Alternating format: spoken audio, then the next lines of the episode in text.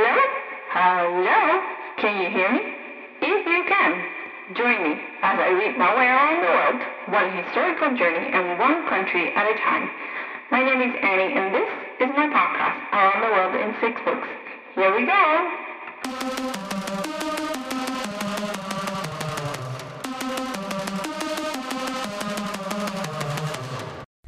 Welcome back! In episode two of this reading journey through South Korea, I'll go over the contents of Book one, A History of Korea, second edition by Kyung Moon Hwang, and towards the end of the episode, I'll also introduce you to the second book in this reading journey. So who are Koreans and where do they come from? Those are the two questions I mentioned in the encore section of the previous episode. I was hoping this book would help answer. And does it? I think it does. Let's see how. Who are Koreans? They are a population with thousands of years of history and traditions and who celebrate their own language. They are also survivors of devastating conflicts who are relevant in world affairs and economy, and in the case of South Korea, has become one of the most advanced nations in the developed world. Uh, let me give you a few examples of how one actually conveys all of that information by selecting key periods and historical figure, figures and through a description of them, illustrating the evolution of Korean society from the year two thousand three hundred thirty-three before the Common Era, when the state of Joseon, which is the precursor to Korea, was uh, founded at the mythological level, uh, to our days. Okay, so I'll give you a few examples. So uh, the state of Joseon is founded in the year two thousand three hundred thirty-three before the Common Era um, by Koreans' um, mythical progenitor whose name is Dangun, and Dangun is not just anyone. He is the son of the god of the universe who mates with a bear that became a woman. And just in that one story, we get to learn about geomancy and shamanism, because these are two forces and belief systems that remain uh, uh, present in Korean societies to this day. Geomancy, because Dangun is not born any place. He's born, he's born in a mountain uh, that happens to be sacred. That is sacred Mount Baekdu. So that is all related to geomancy and the importance of selecting specific places. And if you think, oh, well, that's just ancient stuff. Nope. Consider this. If you've ever visited or plan to visit or ever heard of Seoul, which is the um, capital of South Korea, the location was uh, selected on the basis of geomancy, hmm? not just any place. And there is also shamanism, which um, involves the belief in the spirit world and the connection to surroundings. All of that is in that one story. Then he goes through a description of the ancient period and how Korea was uh, a disjointed series of kingdoms, not necessarily having a collective Korean identity, but that changes in the seventh century of the Common Era, when there were three uh, major kingdoms. That is Goguryeo, which is the closest one to China and is the one that Korea derives its name from. Uh, also, it was advanced at many levels, including politically, economically, et cetera. Um, there is Baekje, which was known for its cultural achievements. And then there was Silla. And Silla does a little trickery, and through an alliance with China, uh, leads to the downfall of these two kingdoms and unifies the peninsula. But that unification is not... Um, Is, does not lead to political unification. There's instability. And by the way, it's by Silla that this whole idea of a um, collective Korean identity, the narrative behind that, it's initiated because it serves to justify uh, the unification of the various kingdoms and also, you know, its alliance with China. Uh, so political instability until the tenth century, when Taejo, the great founder of Korea, politically unifies the peninsula and um, issues the Ten Injunctions, which set the benchmark for political governance of uh, the Korean peninsula, amongst other things that he does. It's also during this period that Buddhism becomes the t- state-sponsored religion. That lasts for several centuries. So does Gory- the Gor- Goryeo dynasty, which is what Taejo establishes, but things don't last forever. And at the end of the, what is it, fourteenth century or thirteenth century, um, downfall of the Goryeo dynasty, Korea becomes part of the Mongol Empire. At this point, there's a lot of uh, cultural exchange and intermarriage between the Mongol elites and any other classes and Koreans because, in part, um, Lady G becomes the imperial consort, consort and gives birth eventually to the um, heir to the Mongol Empire. But the Mongol Empire doesn't last. Downfall, and the Joseon dynasty is established. Amongst other things, uh, that dynasty produces King Sejong the Great, who uh, has plenty of accomplishments, and one of the ones that he's most widely known for is that in the fifteenth century, I think in the year fourteen forty-six, he promulgates the Korean alphabet. It's also during this period that Buddhism no longer is the state-sponsored relation, uh, religion, and Confucianism becomes the norm that sets um, a lot of the political structure and values, and it also shapes uh, classes, relations amongst the different institutions, and initiates at a large, grander scale um, uh, the disenfranchisement of women. But also there is a stigmatization associated with the children of concubines, who are part of a secondary status class, which one refers to as sub-aristocratic, and that includes other people like the military, government clerks, scholars, et cetera. During also the Joseon dynasty, corruption becomes endemic in the Korean peninsula. So if you ever watch like a Korean series or movies and you see that uh, corruption is a theme, all of it became becomes apparently endemic, like widespread during this particular period. So um, there are a few wars in between, clashes and conflicts, uh, but towards the end of the nineteenth century, Jap uh, Japan finally is able to establish a political and uh, otherwise presence in Korea, and that eventually, there's a period between eighteen ninety-seven and nineteen ten in which Korea declares itself to be the Great Korean Empire, um, but it's tricked in nineteen oh five and nineteen ten into signing two treatises that first make Korea a protector of Japan, and in nineteen ten uh, officially annexes Korea to Japan, making it a colony. And colonialism, Japanese colonialism in Korea lasts uh, between nineteen ten and nineteen forty-five, and in the interim period, Uh, in nineteen thirty-seven, Japan, once again, not the first time, tries to establish East Asian domination and tries to invade China through Korea.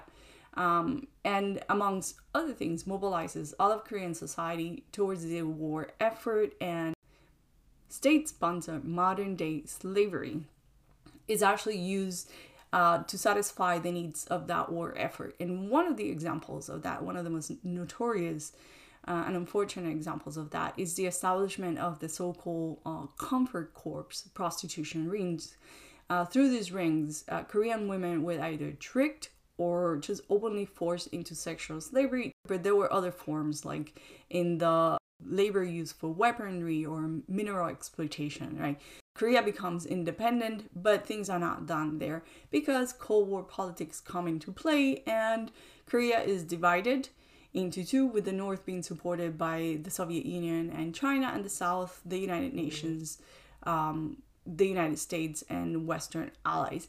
Eventually, uh, there's an attempt to unify the Korean Peninsula when the North invades. I mean, the South also wanted unification, but the North invades the South in nineteen fifty. Uh, there is a lot of human suffering, a lot of human costs and loss. Uh, and then Stalin dies in nineteen and in nineteen fifty-three, an armistice is achieved. And then Korea is divided into two nations and they take on a life of their own.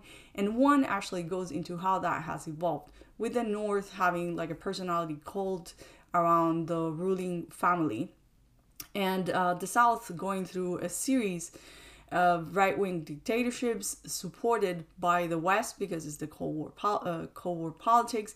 And in, in nineteen eighty-seven, Uh, it finally transitions into democracy.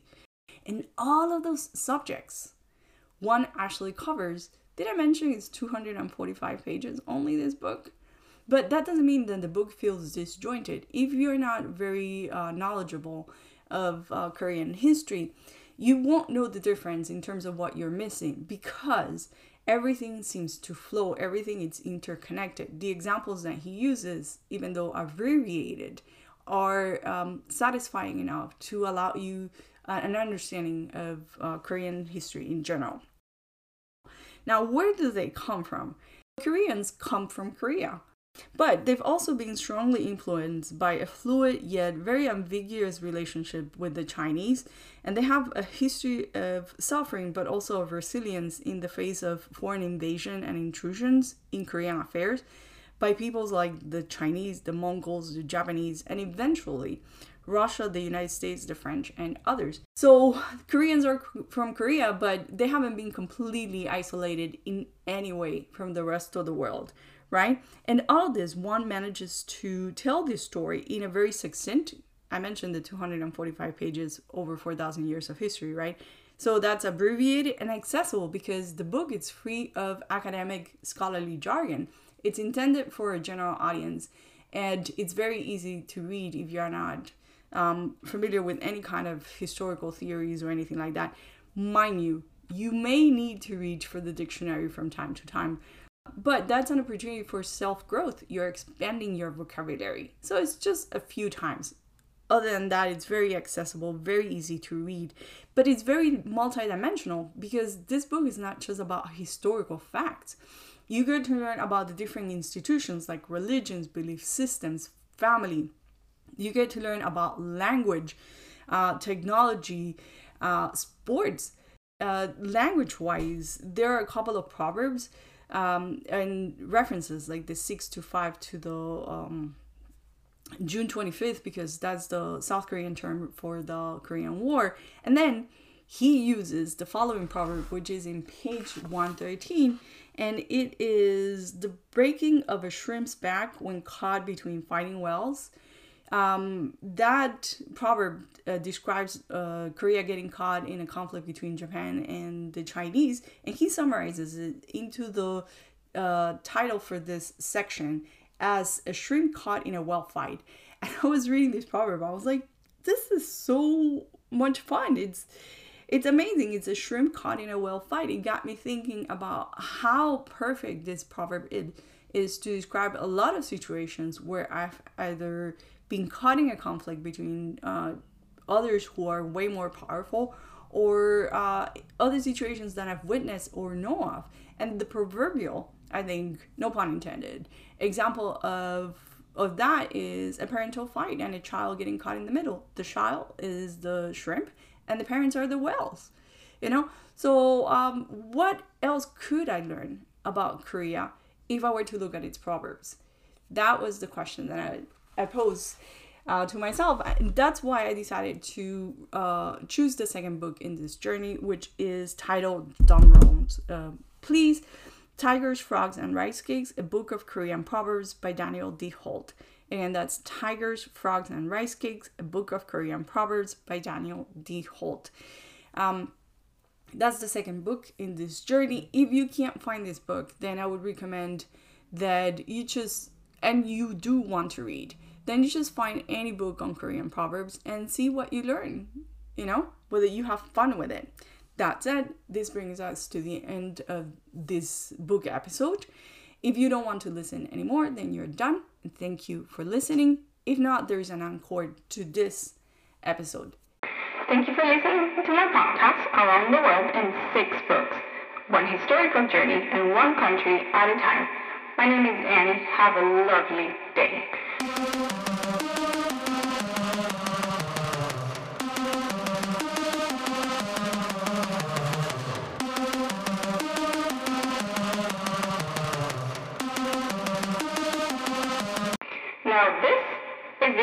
Section. Thank you for staying tuned.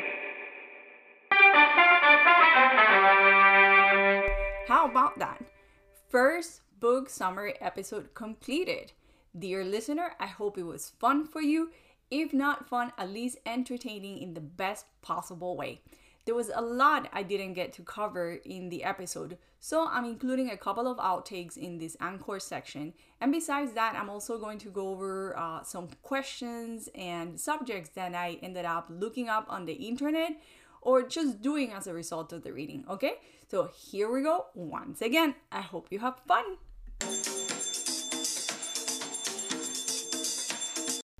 Where do Koreans come from? And my answer to that question during the episode was, well, Koreans come from the Korean peninsula. They just come from Korea. If I would have been someone else listening to that answer, I would have gone, well, that was a wasted question and answer. And I figure I would reflect on that here in this encore so that you can see where that question uh, started from and what I was hoping I could learn more through the book. Dear listener, work with me to get to the bottom of this question and the answer that was provided in the episode. When someone asks you, where do you come from? Or when you ask of someone, where do you come from? What assumptions do you make about the answer you're going to get? So when you ask or get asked the question, where do you come from? What are the assumptions behind that question? Think about your own perspective and your own experience. I can tell you then from mine first, the question itself implies movement. Coming from means that there is an assumption that you haven't always been in that place. Even if your family has existed and lived there for hundreds of years, at some point they came from somewhere else. And so did you, right? So uh, the irony here is that when I really think about it, one doesn't cite uh, a lot of uh, theories in his book, but I'm about to because it all connects. Uh, there's this theory, the out of uh, Africa migration theory, that proposes that at some point common human ancestors left the continent of Africa increasingly and populated the rest of the world. And some of those individuals made it to the what is now the Strait of Bering, and when it was still connected uh, through land, and crossed to the Americas and then populated the Americans, and those are Native Americans' ancestors, according to this theory. So even as far back as that, uh, there is movement implied in the question of where do you come from, you know? Uh, in my case, culturally speaking, so I ask of you, consider your own cultural heritage. Uh, mine is Euro-American. For the past few generations, we have been based in the Caribbean and the United States, and before that, it was Iberia primarily, right? So in the Caribbean, you have Africans. That wasn't a voluntary migration, but still. So you have Africans, you have Indians, you have the Chinese, you have Europeans from many places like uh, Spain, Portugal. Um, you have the English, Dutch, the French. So that's just, a, oh, and some of the Native American population, not originally from the Caribbean. They were actually from South America. They were Native Americans from the the continent then actually started to inhabit the Caribbean islands. So even in that just one region, there's this tremendous diversity of people either being forced or voluntarily getting to the region, coexisting and commingling with one another. And then if I go back to Iberia, where Portugal and Spain are, for hundreds of years, con uh, conquer uh, conquest, um, immigration, uh, invasion, all of those things allow for various populations to commingle, coexist with one another. You have the Etruscans, you have North Africans, you have Middle Easterners, you have Romans, the Moors, Celts, uh, the French, uh, Visigoths, which is like French and uh, Germanic tribes. You have, well, the original inhabitants are Iberos. Um, but still, so many populations then got there, stayed there, and then left because then Spaniards ended up in the Americas, the Caribbeans, the Philippines, and elsewhere. So you can see when someone asks me, where do you come from? Well, I can say I'm from the Caribbean, but then they go, well, what about your family? And then you can just trace that. And if you've ever taken one of those ancestry D N A tests, how much do you find it? Do you just find one single group? Two groups? Three groups? Just consider that. And now let's look at Koreans. Even their slaves were actually Koreans. Consider that. Uh, modern day, well, any kind of slavery, hereditary slavery, ended in Korea in eighteen ninety-four. eighteen ninety-four with the Gabo reforms.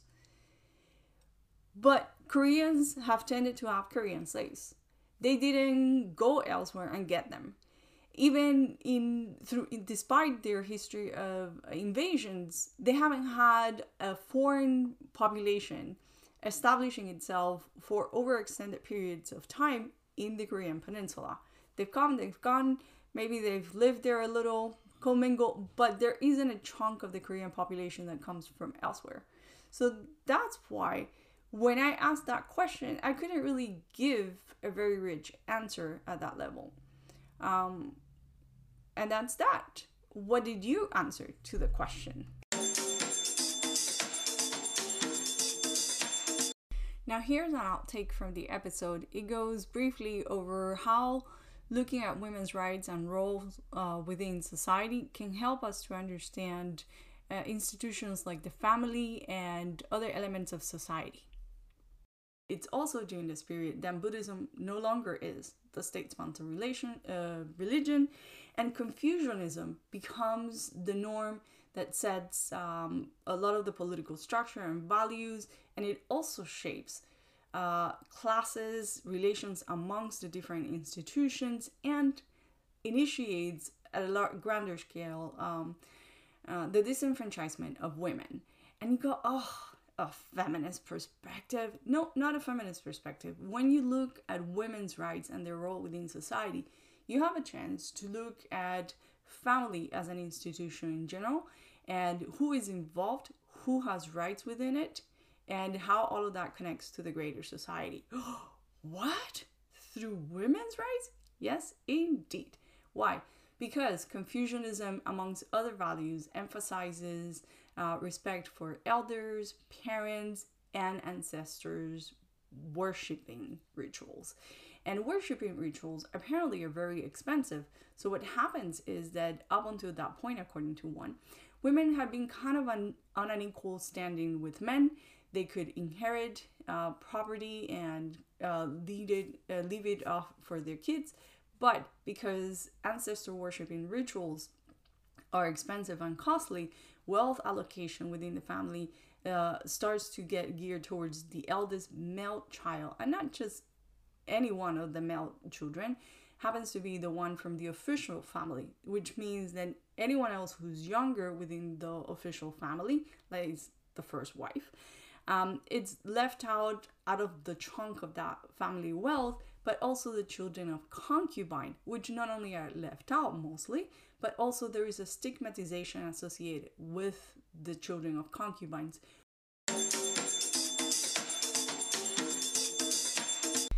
Dear listener, do you have a national holiday celebrating your native language's alphabet? Because Koreans actually do. Remember King Sejong the Great? One of his accomplishments, the whole promulgation of the Korean alphabet in fourteen forty-six, well, in part, as a result of that, they have a whole national holiday celebrating their alphabet. I was so excited when I found out about this. Uh, one doesn't mention the date. It's October ninth, by the way. I ended up Googling that. That it got me excited thinking about Spanish and the literary uh, and rich linguistic traditions associated with the language. And temporarily, it made me happy. I was so excited. I was like, what if we did have a, la- a date celebrating Spanish as a language? And then no, it went down a very dark rabbit hole, because it dawned on me that Spanish is a language of conquests too. So uh, populations who may have experienced genocide as a result of conquest, say in the Americas or perhaps even the Philippines, may not be happy about celebrating Spanish in any kind of way. So that happened then. But if you were Have, uh, to have a national holiday celebrating your own language, dear listener, would you be happy about it? Are there any negative or positive associations with it? Perhaps you think that Korea, and South Korea in particular, are these places that are very, very far away from you, depending on where you are at in the world. and that you they may not even be related to you in any way. However, I did mention that Korea is South Korea. It's considered to be one of the most advanced uh, nations in the developed world, right? So I want you to take a moment, dear listener, to think if there are any stuff or people in your life who may actually be Korean. Mm. Take a moment, think, look around you, any technology, any individuals you may be familiar with, any, say, sports, anything. Could it be Korean or South Korean specifically? If you've taken that moment and you realize perhaps you have a Samsung phone or you have any kind of equipment uh, from uh, made by L G, or even if you drive a Hyundai, then you have a trifecta there because all of those three are actually South Korean. So you being South Korean, can we turn that into a verb? Hmm. And if by any chance you start to think about people and sports, well, as it turns out, South Koreans have top elite athletes in Taekwondo, golf, and archery. So you may not think you know of Koreans, but perhaps even your favorite athlete may be Korean.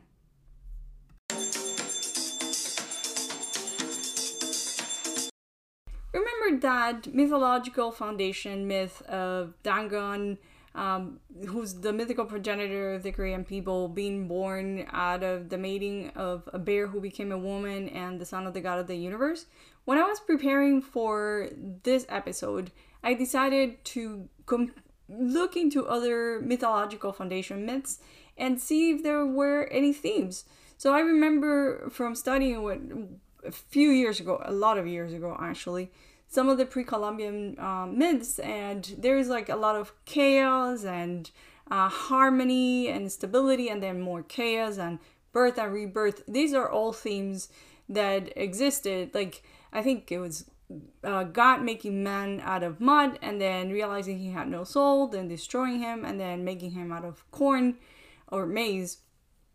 So Uh, I also decided to look at Greek mythology, and that for me turned out to be a mistake because Greek mythology is quite gruesome, and I don't mean that in a judgmental way. I'm just simply saying it was shocking to, to learn about some of these uh, stories. Like, I think uh, based on a prophecy, Cronus doesn't want his children to be born, so he holds them from be- being born, and then at some point I think it's Zeus the one who's born and then kills his father, and there is incest and a lot of murdering, and uh yeah kind of made me go back to the whole Korean uh, mythological foundation and realizing that perhaps um bear becoming a woman and mating with the god of the universe wasn't that out there. So what kind of mythological myths do you have in your own society, dear listener?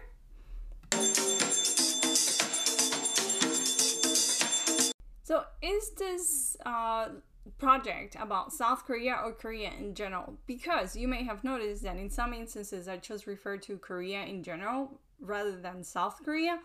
But let me specify. Uh, South Korea as a nation is very new. It was established in nineteen forty-eight. As a result of um, independence from Japan and then the whole partition of the peninsula into two.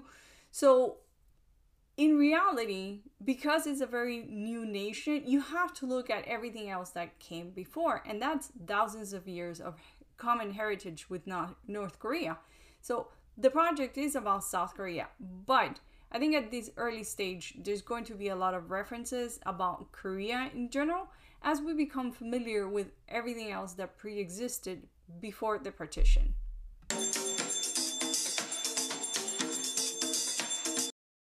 There is so much that I still haven't discussed, but I have to bring somehow this episode to an end, even its encore sections. So I am going to leave you with some of the stuff that I ended up Googling, because, dear listener, is there any way that we can watch or listen to anything at this point and not end up looking stuff up in the internet as you're either listening or watching?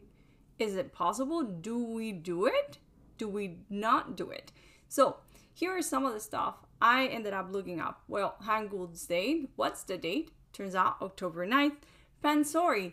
Uh, Hwang goes over a lot of artistic forms. He includes Pansori, which is an opera style, Sijo, which is a type of poetry, and by looking at that, I ended up at the uh, UNESCO site because Pansori is considered an what is it? Uh, cultural heritage. Um, immaterial cultural heritage. So is kimchi and kimchi making, and if you don't know what kimchi is, that's fermented vegetables, and that's for both Korea and North Korea. I also ended up looking up places like the observatory, which is mentioned in the book, because some of us get our cues of where to travel to from the books and the history books that we read. Do you? Um, I looked up Goryeo Celadon ceramics because it would be nice to go to a museum and see what it looks like. Um, any references to K-series, to books, specifically like the Taebaek uh, Mountains. He mentions resistance art and specifically uh, ballad. Then it's titled Montandu. I looked at the video and I looked up at the translation. Um, like I mentioned, the the foundation myths. And did you know that Louis Armstrong was in Korea at some point? So I looked up to see if there was video of that. Couldn't find any. But that got me thinking that um, uh, Nat King Cole was also very popular in Latin America, particularly Cuba, and that he was in Cuba at some point. So is there a video of that? I couldn't find any, but it would be nice to actually see him. Because if you've ever heard Nat King Cole sing in Spanish, oh my god. And he sang everything under the rainbow, like uh, rancheras, boleros, cha-chas, you name it. That man could sing in any language. So if you read or you listen, did you Google anything? And if you stayed this far back into these many encore segments, then thank you for listening, and I hope this was fun for you. It was definitely fun for you.